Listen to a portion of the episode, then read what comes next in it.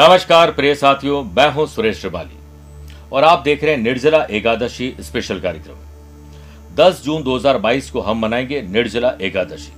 जाने पूरा विधान, पूजन विधि, शुभ व्रत, बस करना है ये काम, हो जाएंगे वारे न्यारे। मेरे प्रिय साथियों, एक बार जरूर बोलिए ओम नमो भगवते वासुदेवाय। जब मैं बच्चा था उस वक्त मेरी माँ कई बार मुझे 3-4 साल तक तो समझ में नहीं आया कि कर क्या रहे, लेकिन एडवेंचर लगता था, अच्छा लगता था, इसलिए मैं करता था। आसपास गली मोहल्ले के दोस्तों को इकट्ठा करके मेन रोड पे खड़े हो जाते, बाल्टी लेकर, ठंडाई लेकर और सुराही में मटकी, ये सब लेकर हम खड़े हो जाते। रास्ते में सबको रोकते और उन्हें शरबत पिलाते, ठंडाई पिलाते, उन्हें रूह अफ़ज़ा, ये बहुत सारी चीज़ें पिलाते थे। अच्छा भी लगता था, समझ में नहीं आता था क्यों कर रहे हैं ये। जब बड़े हुए तो पता लगा कि ये निर्जला एकादशी का बड़ा पुण्य है। मेरे बाप हमेशा यही काम करते थे, इस मंदिर से उस मंदिर, उस मंदिर से इस मंदिर, उनका यही काम था। और वो बहुत भक्ति, पूजा पाठ सबकी माता जी करती हैं, तो वो मुझे हमेशा निर्जला एकादशी पर ये काम करवाती थी और मैं भी सब लोगों को इकट्ठा करके करता था। जब बड़े हुए तो पता पड़ा कि शायद वही एक पुण्य है जिससे हमारे को इतने अच्छे घर में पैदा किया, इतनी दुनिया में लोगों की सेवा करने का मौका मिला। इसलिए आज यही निर्जला एकादशी की विशेष बातें आप लोगों से शेयर करने के लिए आया हूँ। श्री हरि की कृपा से आप सभी के जीवन में सुख, समृद्धि और आशीर्वाद बना रहे।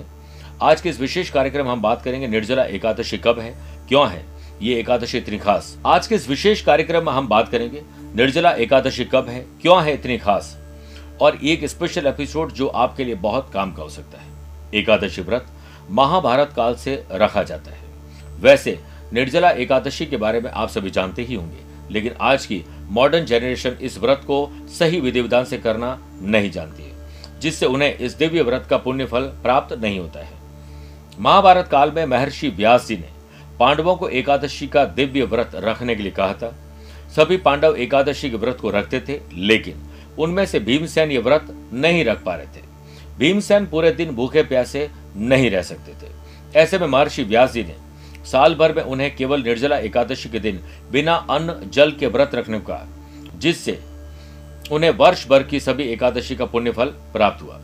ऐसे में यह निर्जला एकादशी को भीम सैनी एकादशी या पांडव एकादशी के नाम से भी हम जानते हैं। ये एकादशी व्रत भव सागर पार कराने वाली नाव के समान है, यह हमें पुण्य फलों की ओर ले जाती है। वर्ष में कुल 24 एकादशी होती है। जब अधिक मास होता है तो यह 26 एकादशी के व्रत होते हैं।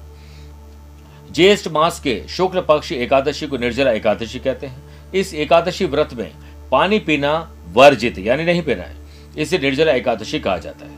धन, वैभव, यश और संतान की खुशहाली के लिए निर्जला एकादशी का व्रत करना शुभ होता है। ये एक त्याग आपके पूरे परिवार को पुण्य देता है। आइए अब जानते हैं निर्जला एकादशी तिथि और शुभ मुहूर्त। निर्जला एकादशी की तिथि 10 जून को सुबह 7:26 से होगी।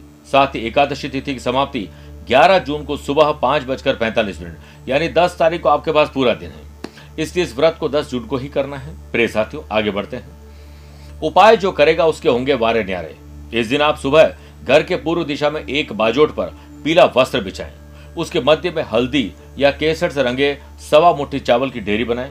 मध्य में एक चांदी या स्टील की प्लेट में अष्टगन से स्वास्तिक का चिन्ह बनाएं। उसके मध्य पीले पुष्पों का आसन बनाकर भगवान विष्णु जी की प्रतिमा पर स्थापित करें।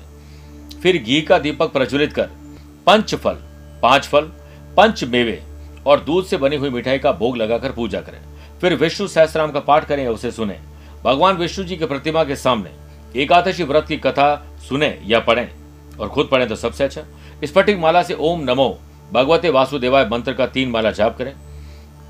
कथा समाप्ति के बाद अपने घर के बड़े बुजुर्गों के चरण स्पर्श करें। व्रत के परण के बाद अक्षत को पक्षियों को डाल दें। प्रसाद पूरे परिवार में बांटें और खुद भी ग्रहण करें। अगर आप यह व्रत रख रहे हैं तो इस दिन जल और भोजन का उपयोग नहीं करें।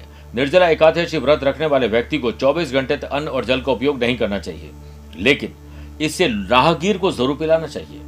निर्जला एकादशी व्रत के लाभ: एकाग्रता बढ़ती है और मन शुद्ध होता है। माया मोह के बंधन से मुक्ति मिलती है। आत्मविश्वास की वृद्धि होती है। मेरे प्रिय साथियों, अगर आप निर्जला एकादशी को पूरे नियम और दृढ़ संकल्प के साथ करते हैं तो आपकी सभी मनोकामना पूर्ण होती है। आज के लिए इतना ही, लेकिन मुझे पूरी उम्मीद और विश्वास है कि आप राहगीर को ये जल जरूर पिलाएंगे, शरबत पिलाएंगे, ठंडाई पिलाएंगे और पुण्य भी कमाएंगे, और हमें इन वीडियोस और फोटोज को शेयर भी करेंगे। स्वस्थ रहिए, मस्त रहिए और व्यस्त भी रहिए। आज के लिए इतना ही। प्यार भरा नमस्कार और बहुत बहुत आशीर्वाद।